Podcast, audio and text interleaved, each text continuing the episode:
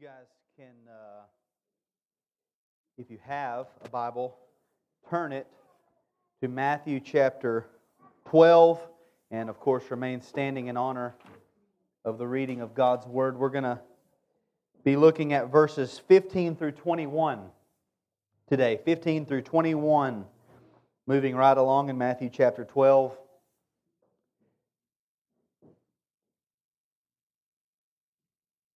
This is what God's Word says.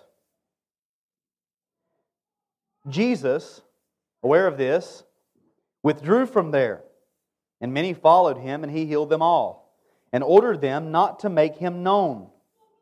This was to fulfill what was spoken by the prophet Isaiah. Behold, my servant, whom I have chosen, my beloved, with whom my soul is well pleased. I will put my Spirit upon Him, and He will proclaim justice to the Gentiles.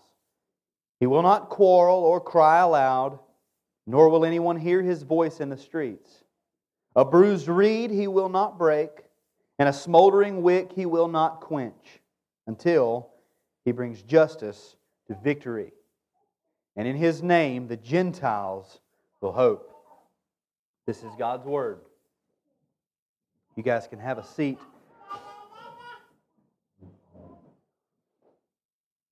When you study the Bible and you read the Bible, and, and especially if you get to interact with many non-Christians in the world, or even people who profess to be Christians but maybe hold to a very uh, liberal, worldly view of Scripture, and, and hopefully in that you'll be spurred on to study and to to kind of understand how to defend your faith, to be able to give a, a reasonable defense for the hope that is in you. As you go through these things, one of the things that you're going to find, and one of the most fascinating and one of the most clear evidences of the inspiration of Scripture and the expiration of Scripture, that it is not only inspired by God, but it is actually expired, it is His, His breath. One of the things that is the One of the greatest evidences of that is the reality that throughout His earthly life, beginning with His, his place of birth, His birth,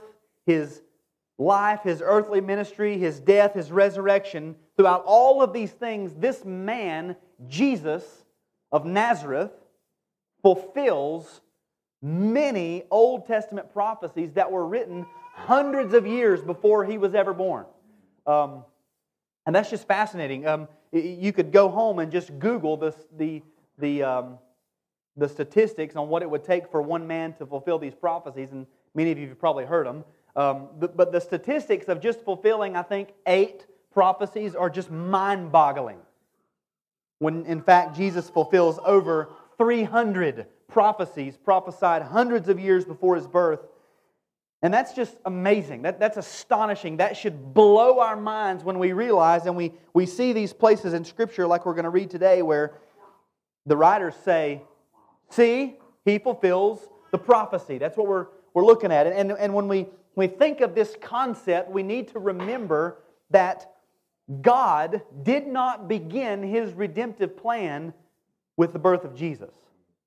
And, and God's work in human history did not begin with Matthew's Gospel, or, or that blank page between the Old Testament and the New Testament in our Bibles. Hebrews one one says, yes, in these last days God has spoken to us in His Son, but before that it says, long ago, at many times and in many ways, God spoke to our fathers through the prophets. And God had been speaking for hundreds and hundreds of years, revealing Himself for, for literally thousands of years before Jesus comes on the scene.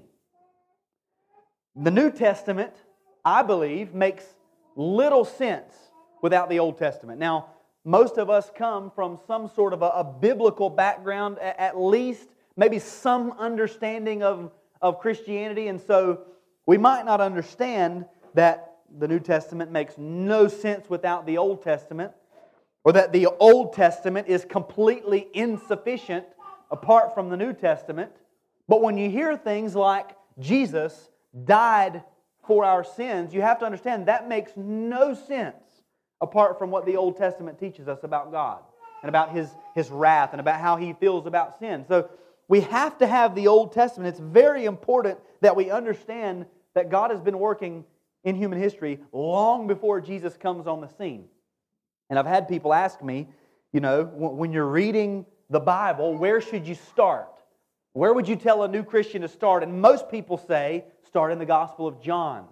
That's what most people recommend. When I read the Gospel of John, I think, this is so deep and so theologically and doctrinally rich. Why would I ever send any new Christian to read, in the beginning was the Word, and the Word was with God, and the Word was God, and the Word became... That's deep. Well, I tell people, start in Genesis. Don't start with Jesus. Start with Adam. It's going to take a long time, and it's going to be hard, and you're going to have to really prayerfully read slowly through Scripture, but start at the beginning of the story, because the New Testament doesn't make any sense without the Old Testament. In the Old Testament, you will see, when you begin to read, you find that it is completely insufficient without the New Testament.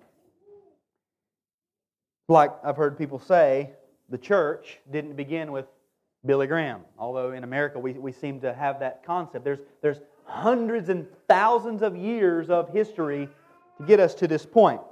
Now this would be true even more so for the Jewish readers of Matthew's Gospel and the, the Jews that lived in Jesus' day.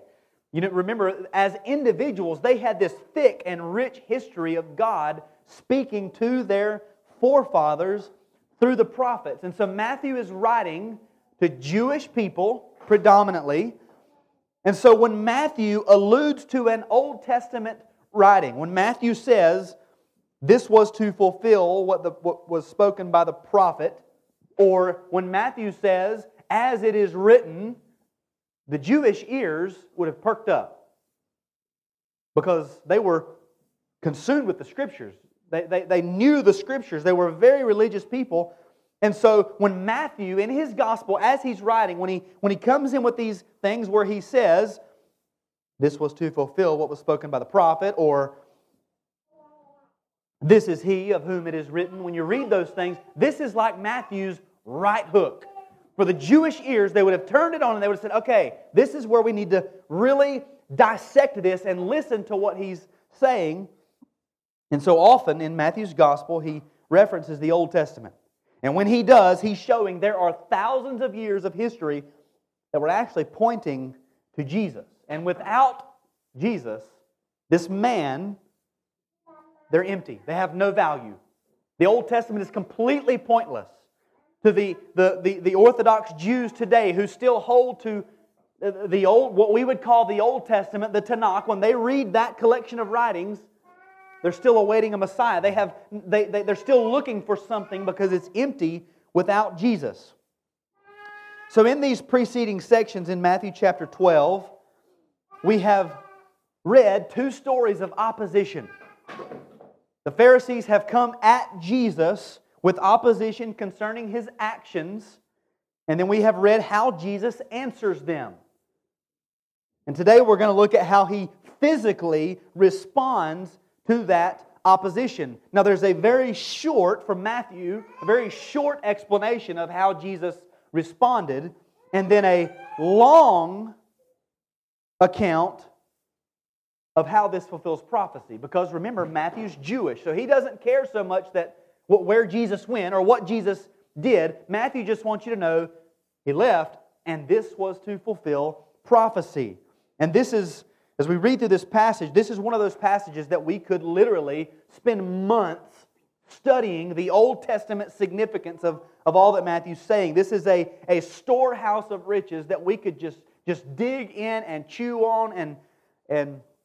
spend a lot of time here.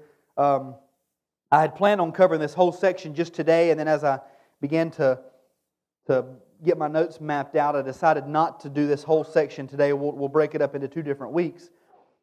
But what we're going to see is that the glory of Jesus is displayed when we read these prophecies. And this, this glory is simply stunning. When we read these things and we really begin to comprehend what Matthew is saying and what Isaiah was saying and what God was saying through Isaiah, we should then be able to say, hallelujah, what a Savior we have. that, that he is, is described this way, prophesied to be this way, comes and lives his life and is actually living this way, and he's our Savior. And we, with the Apostle Paul, would say that we preach Christ, and this is an opportunity where we just get to, to look at Jesus. And, and Matthew does too. He takes this opportunity to just preach Christ. In Matthew's Gospel, so far we've read such titles as the Son of Man, which is a reference to Daniel seven. We've read titles such as Son of David, which references Jewish history. It implies royalty, regality, sovereign rule. We've seen him referred most often or, or many times as just the Christ or Jesus Christ, implying His anointing from God the Father. Now, all of these are correct. He is the Son of Man, He is the Son of David, and He is the Christ. But when we read these titles, we take from them something different than the average Jew would have taken in this time period. They had their own idea of what it meant to be the Son of Man or the Son of David or, or the Christ, the Messiah. And so Matthew also takes this time to use the Old Testament prophecies, especially this one, to remind his readers of Jesus' role as the servant of God. And this is a role that most of the Jews would have overlooked. This was the role that caused most of the stumbling for the Jewish people, because they looked for a master, not a maid. They were looking for a, a, a lion, not a lamb. They were awaiting and still are awaiting a sovereign, not a servant. That's not what they were looking for. And so when Jesus comes, He doesn't look like what they thought. And the irony of this is that the beauty of Christ, the beauty of Jesus, is that He is both. He fulfills both of these roles perfectly, fully, in Himself. And this is a part of His glory. Again, if you have time and you're, you're on the internet and want something to read, you can find public domain um, sermons. Jonathan Edwards, uh, a Puritan, preached a sermon called The Excellencies of Christ. And what he did, he went to Revelation five and he talked about how there's the, the Lion of Judah. And then John says he looked and what he saw with his eyes was not a lion but was a lamb as though it had been slain. And Edwards takes this idea of the lion and the lamb to completely different extremes, and he expounds how Christ fulfills these great extremes. He, he reaches to the highest of highs, but also to the lowest of lows. He's both and. He is the lion and the lamb, and this is a part of His excellency. The Jews would stumble over this, whereas we worship because we see that He is both of these things. And so we cannot overlook Christ as the servant. To overlook Christ as the servant, and especially the suffering servant, is to miss Christ. So let's move to the exposition now, and I'm going to begin in verse fifteen. And I'm going to do this with the help of Mark's Gospel, because especially these first three verses, or first two verses, because Mark goes into a much more detail. Mark gives us six verses about what happened when Jesus left, whereas Matthew gives us um, basically two. So verse fifteen, at the beginning, we see Jesus responding physically to the Pharisees. It says, Jesus, aware of this, withdrew from there. Now, when it says He's aware of this, that is what we just read. The Pharisees, in their anger, had left. It says they went out, so they left the synagogue, and conspired against Him how to destroy Him. And Jesus was aware of this. He is fully man, but He is also fully God. He is divine. He is deity. John two, the end of John chapter two, tells us that He does not need anybody to tell Him what's going on inside of our minds because He knows what is in man. And so that's what's happening. He knows exactly where they're going. He knows what they're thinking and what they're going to plan to do. And, and so He is aware of what's happening. And He withdrew from this place, from the synagogue, rather than stay and instigate a problem or, or wait for them to come back with another charge. He just left. as was his custom. When you read throughout the Gospels, whenever situations would get hairy, when people would get angry, he would oftentimes just slip away. And so he withdrew from there, and it says, and many followed him. Now in Mark's Gospel, he tells us that there were people from Galilee, from Judea, from Jerusalem, from Idumea, from Tyre, and from Sidon. All these different places, people had come to follow Jesus. There were crowds with Him all the time, everywhere He went. And this would have only added to the fuel of the Pharisees' anger. Remember, they're mad because people are, are following Jesus. It's a power struggle. It's about authority. It's about um, celebrity. It's about people listening to, to this teacher or that teacher. And so when all these people are following Jesus, of course, this just adds to their anger. So all these people are following Him. And it says, and He healed them all. That is, not necessarily every single person. I don't think we have to assume that every person that followed Him needed to be healed. But all of those who were, who were sick or... or Um, one from or of all of the different cases, he, he healed people. Again, this is still the Sabbath. So his statements in, that we studied last week about how it's lawful to get on the Sabbath, he continues this idea. He continues to heal people. He's not afraid to, to continue and, and do good on the Sabbath. And Mark three again tells us that with these people healing him, there were so many people, such a crowd, they were pressing around him, about to crush him. He had to get into a boat because they were about to crush him. So that's the scene here. He's withdrawn. He's left. Mark says he's departed towards the sea, and he gets into a boat because they're about to crush him. He's healing them all. And verse sixteen says, and ordered them not to make Him known. Jesus orders these people to keep His identity concealed. He doesn't want to reveal His true identity. Now, again, you go back to Mark's Gospel and you read that as He's healing people, He's casting out demons.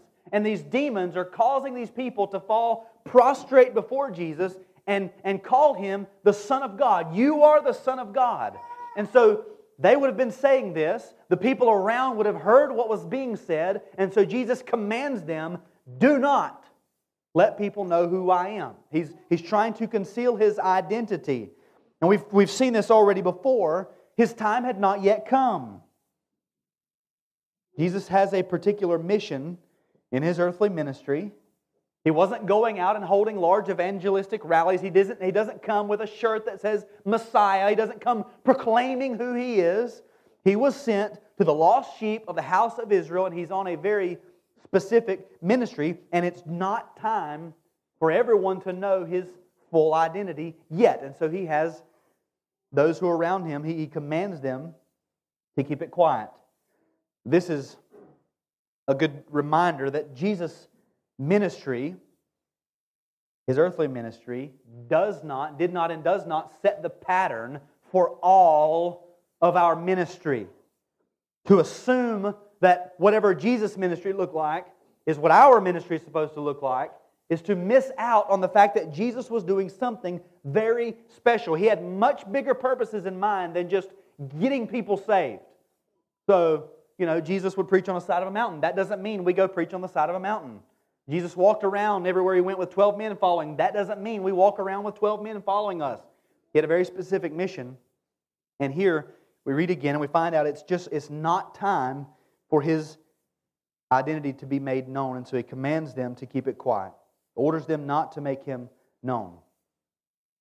Then we pick up verse seventeen, and Matthew, narrating this story, comes in as, as an expositor to help the reader understand why Jesus would do this. Because a reader of Matthew's gospel story might say, well, if Jesus was the Christ, if He really is who you say He was, why would He not just tell everybody?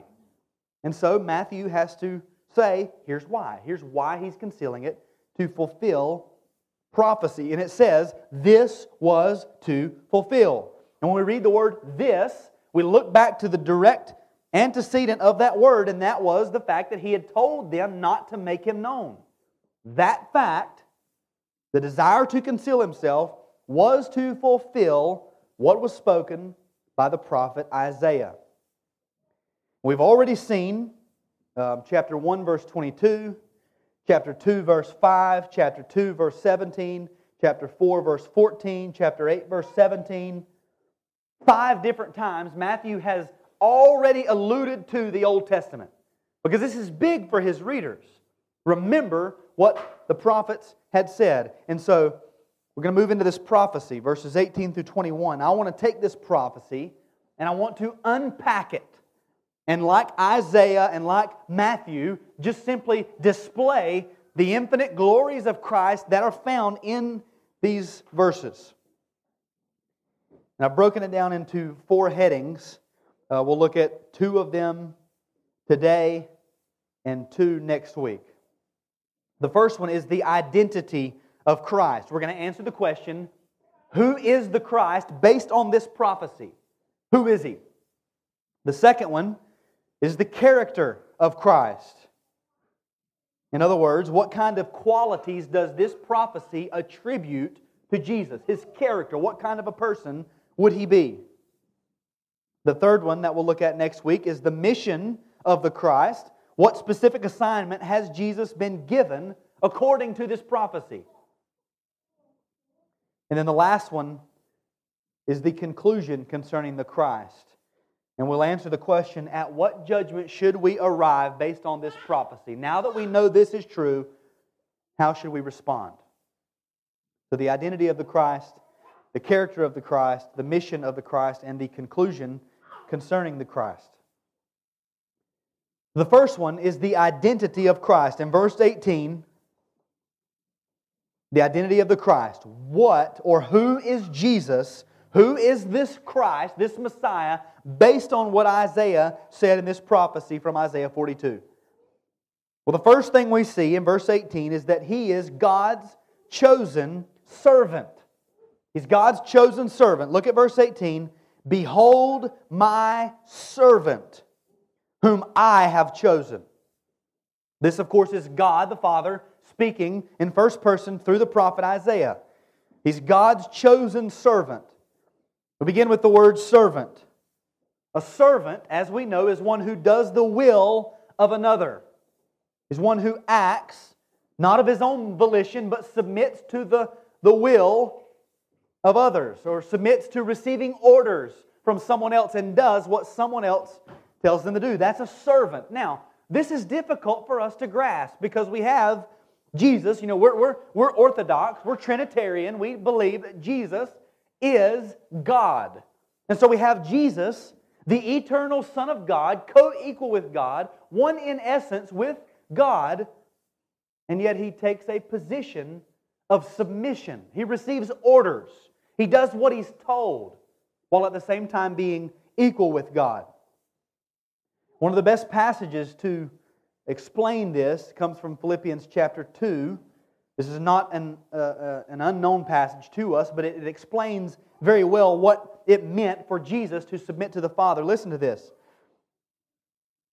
Have this mind among yourselves, Paul commands, which is yours in Christ Jesus, who, though He was in the form of God, did not count equality with God a thing to be grasped, but emptied Himself by taking the form of a servant, being born in the likeness of men, and being found in human form, He humbled Himself by becoming obedient to the point of death, even death on a cross.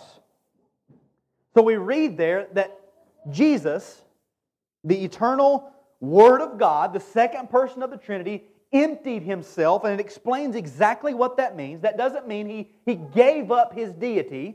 He was never any less God than He has ever been, but rather He made Himself nothing. He remained fully God while taking on a second nature and taking on the form of a servant, being born in the likeness of a man.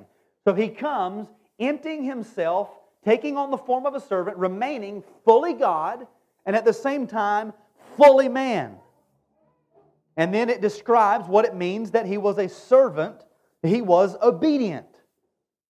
Obedient all the way to death on a cross. Hebrews tells us that he learned obedience through what he suffered.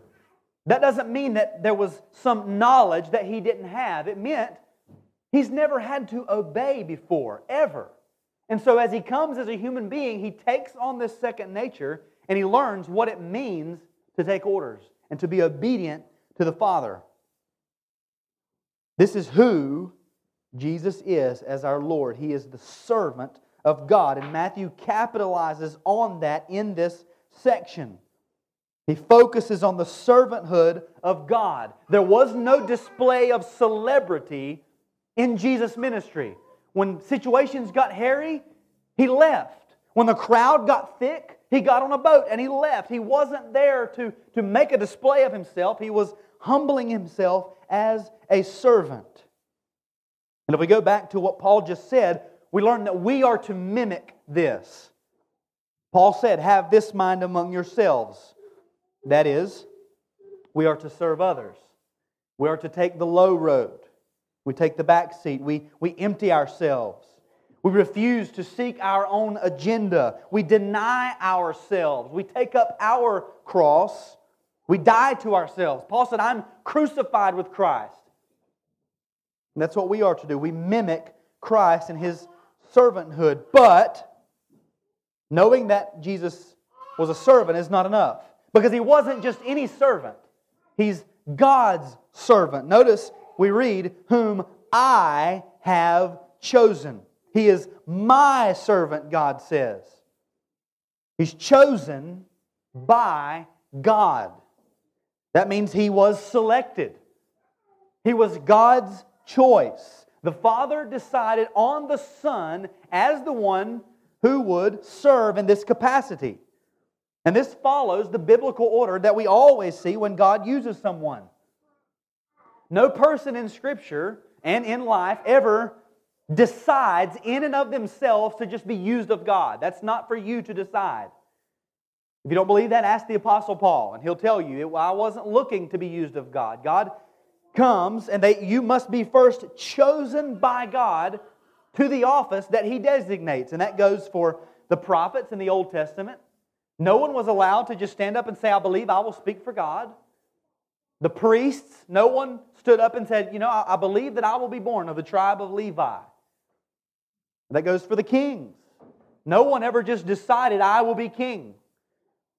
And that goes today for pastors, for fathers, for mothers, for whatever role you play where God is using you. You don't just decide, "Hey, I'm going to be that."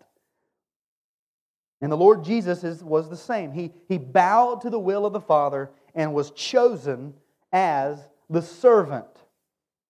And we can be sure when we read this that Jesus was the perfect servant, or He would not have been chosen. The Father did not and would not settle for second best. He was perfect because He was fully God. He eternally knew the Father. He was intimately acquainted with the Father's desires. He has eternally striven to please the Father in all that He does. As the incarnation of the glory of the Father, His sole purpose is to magnify the glory of the Father. So Jesus is the perfect servant. You've probably said it yourself. If you want it done right, you have to do it yourself. And so God, who better to work for the glory of God and serve the purposes of God than one who is co-equal with God. Had there been a better servant, God would have chosen a better servant, but there wasn't because Jesus was the perfect servant. And there stands forth none so perfectly suited, none so glorious in majesty, none so lofty in ability to serve the eternal Godhead than the incarnate Word Himself. Jesus is and was and has always been the perfect servant of God, chosen of God. But, again, He's not just a selected helper.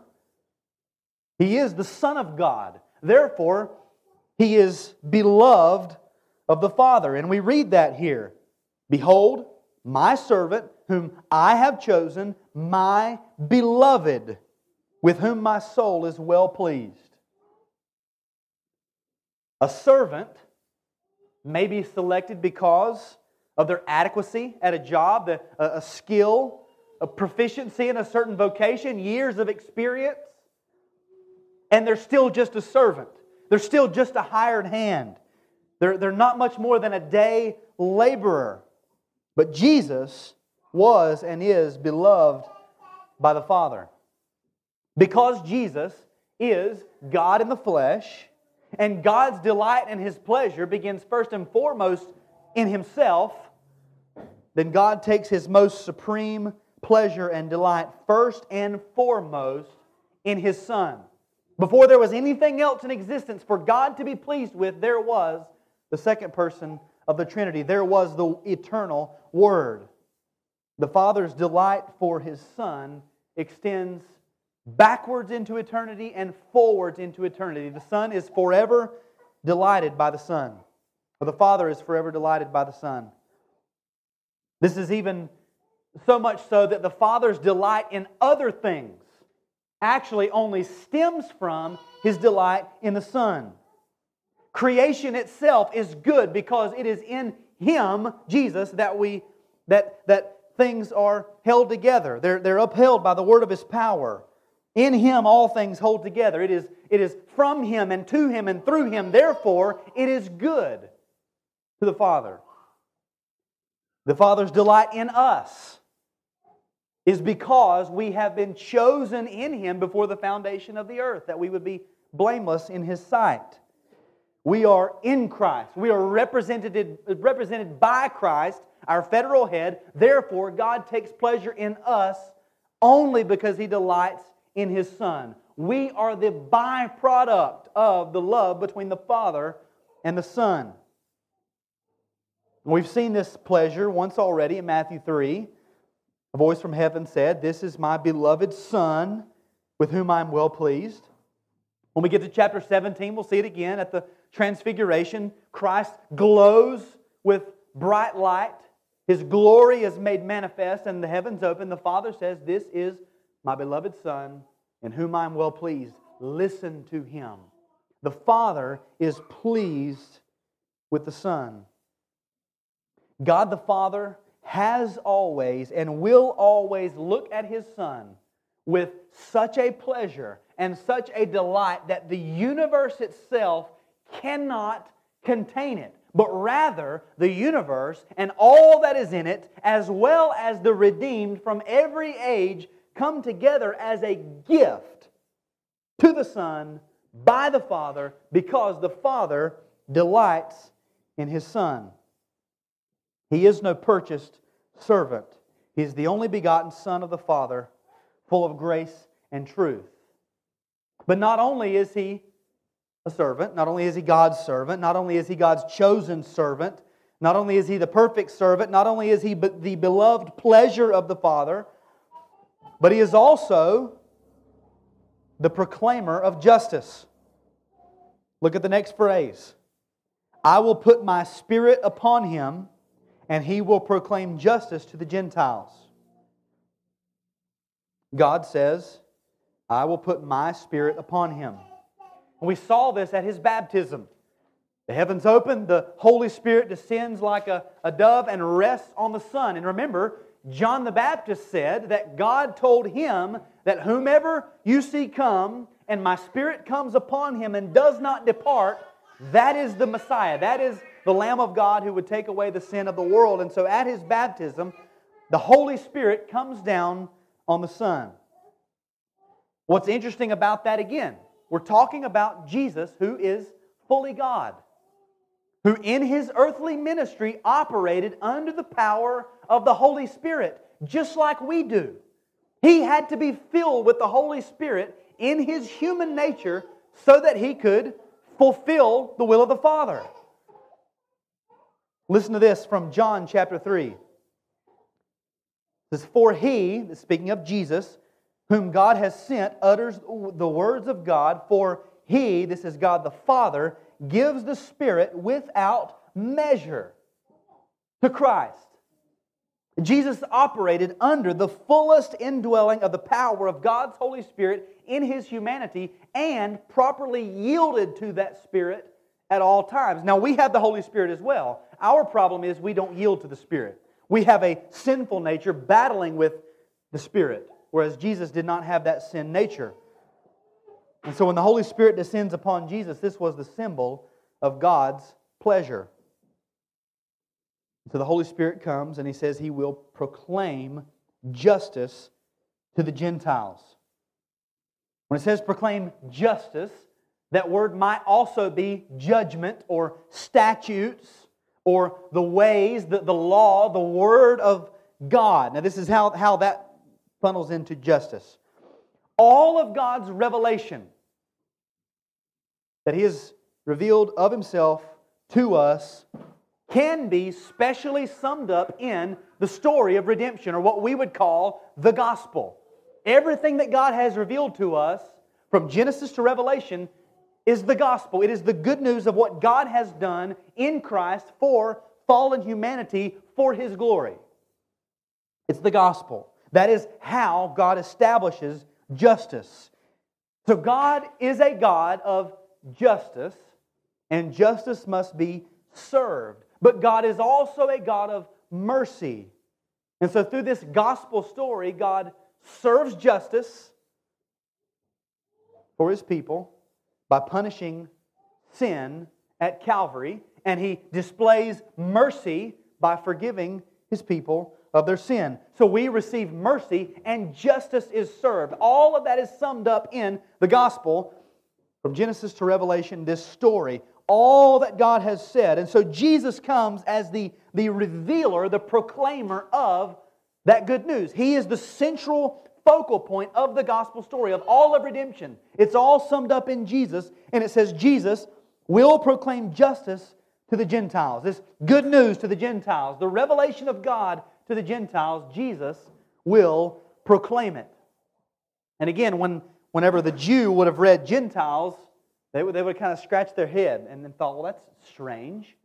Um, I was telling, this is how I did this with Case. I asked him, who, who is the Gentile? And he said, I don't know. And I said, point your finger up. I point your finger down. I point your finger out.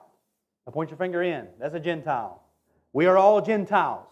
And so for a Jew to read, He will proclaim justice to the Gentiles, would have been strange. When for us to read it, we just think, well, of course, He proclaimed justice to the Gentiles. It came to us.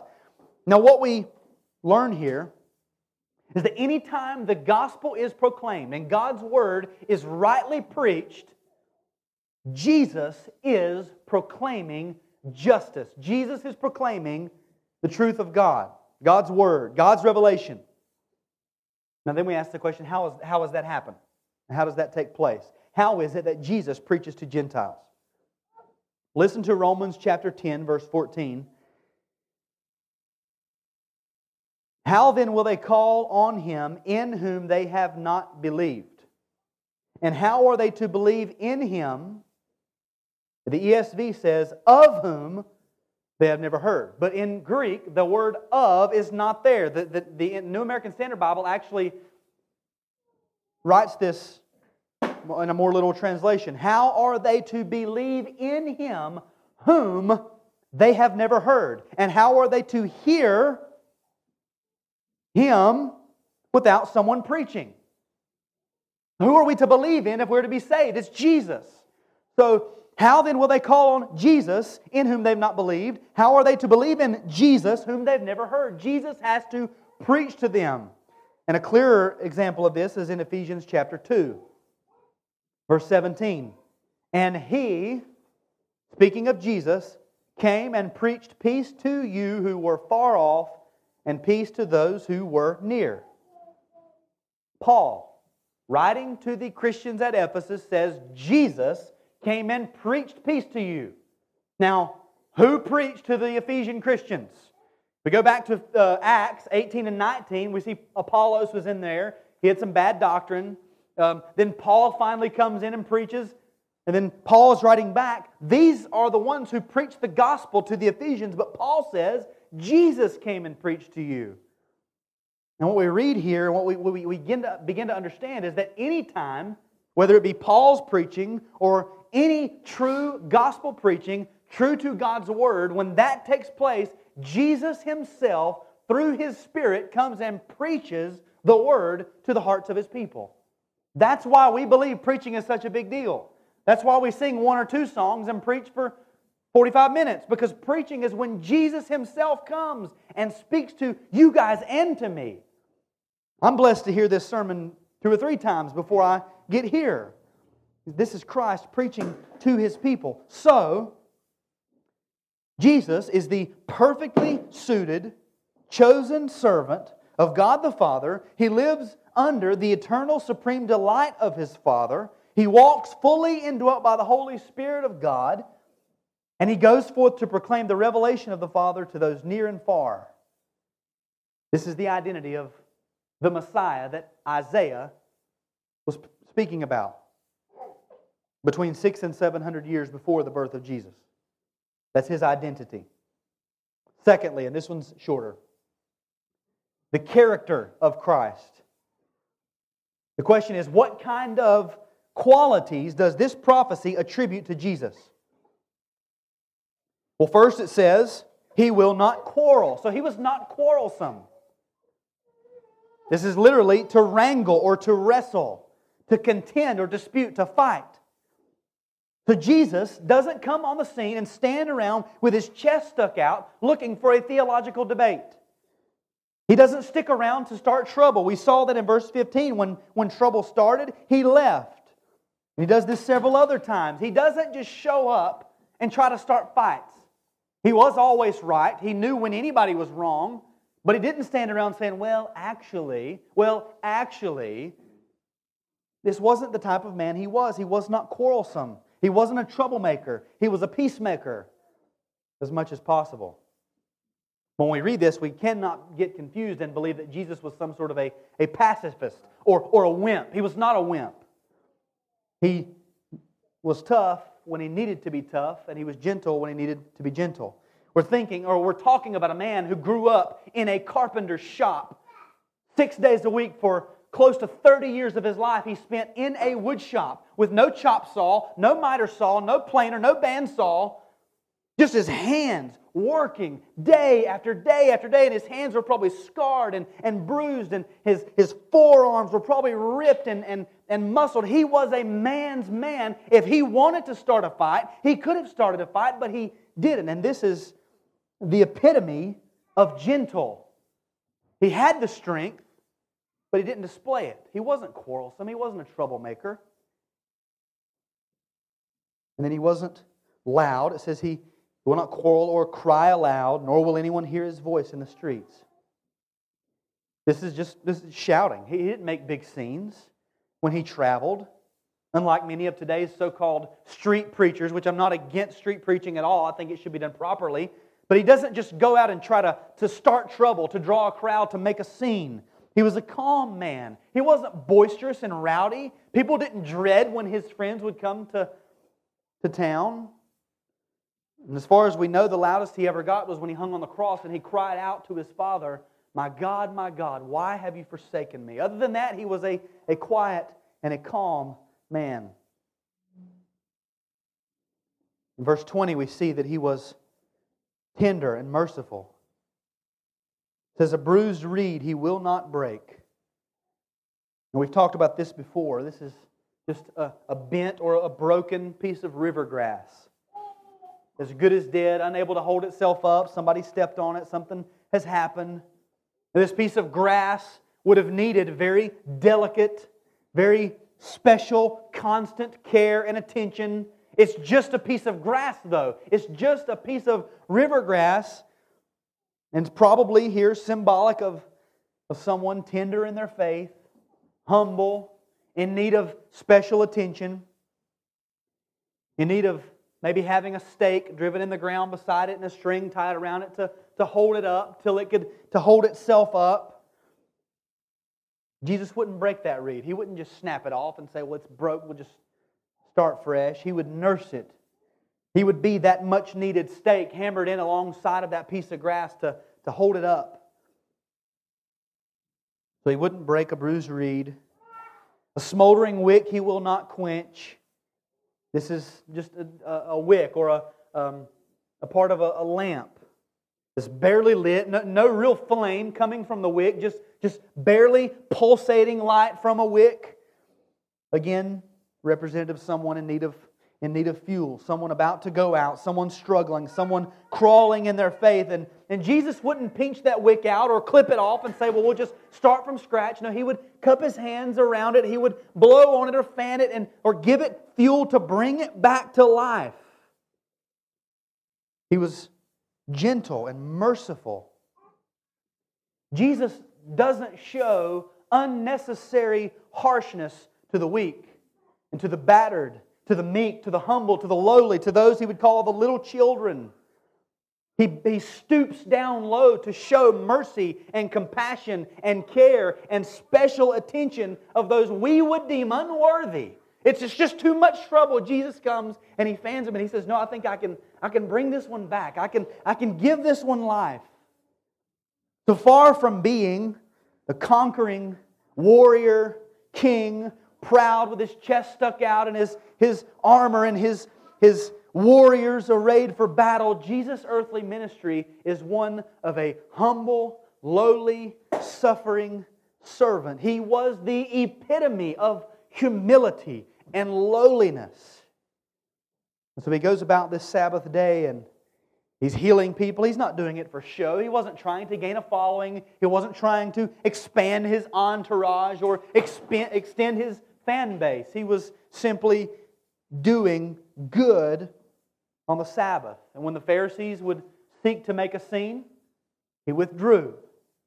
When the demons sought to make Him known, He commanded them otherwise. When the people wanted to grab Him and make Him king, He slipped away.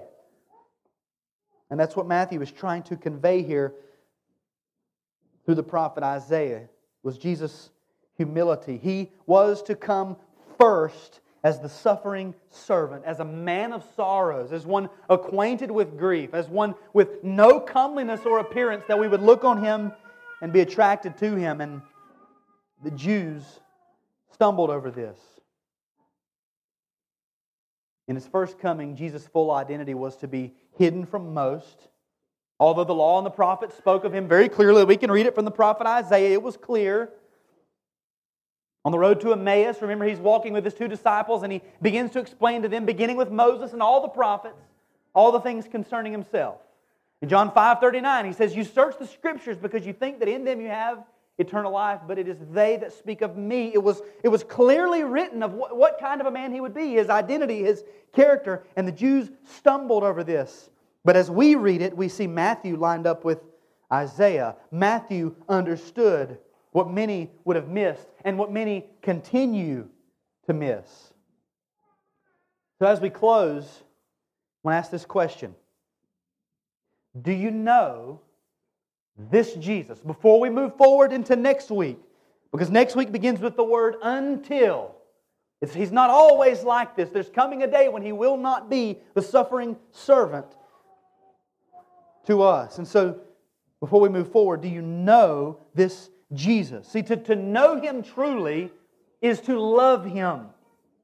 Deep, affectionate love. There's no way you can know this Savior and be captivated by this Savior and filled with this Holy Spirit without a love for Him. True salvation consists in knowing God truly and loving Him truly. And to love Him is to obey Him, is to obey Scripture's, to, Scripture's commands, to follow the teachings of Jesus and His apostles. Do you strive for that? In your life, do you go to the Scriptures for your method of living? Do you go to the Scriptures for your worldview? Do you go to the Scriptures to guide you in your conduct at work or at school or at home or with your family or with your spouse? When you're alone and nobody else is around, do you go to the Scriptures to dictate how you should live? To know Jesus is to love Him, and to love Him is to obey Him. To love Him is to strive to be like Him. Do you mimic His lifestyle? Do you watch the way He interacts and, and plead with God, make me like that man, because I want to be like my Savior? Do you mimic His love? Do you mimic His humility? Do you mimic His self-sacrifice every chance you get? Do you, do you take the opportunity to deny yourself? Do you mimic His service and devotion to the glory of God the Father above everything else? Because to know Him is to love Him, and to love Him is to strive to be like Him. And to love Jesus is to want to be with Him. So we meet with Christ in several ways. As individuals, we can meet with Him through Scripture and prayer.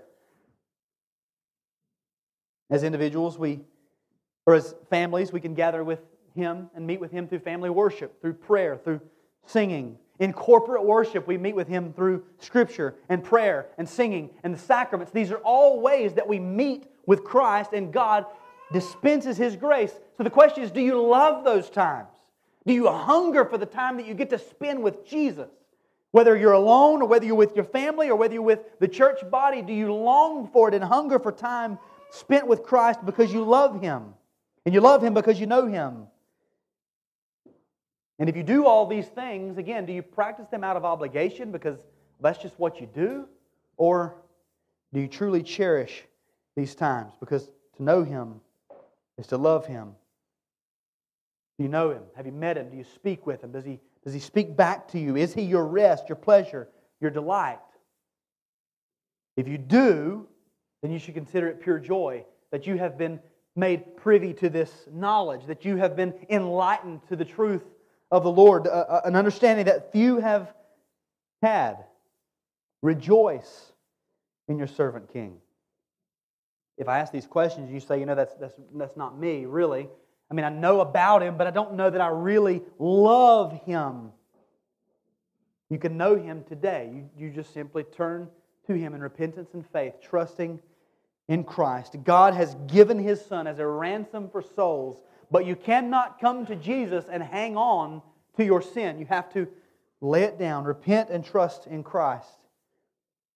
Christ humbled Himself as a suffering servant to the point of death on the cross so that God's wrath would be deflected from sinners so that we could then come into a relationship with Him.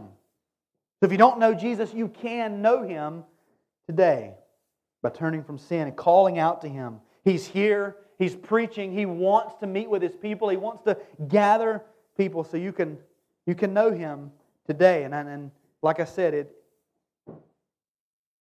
it's good to know Him before you get to until. So let's stand. We're going to pray. We're going to sing one more song and we'll be...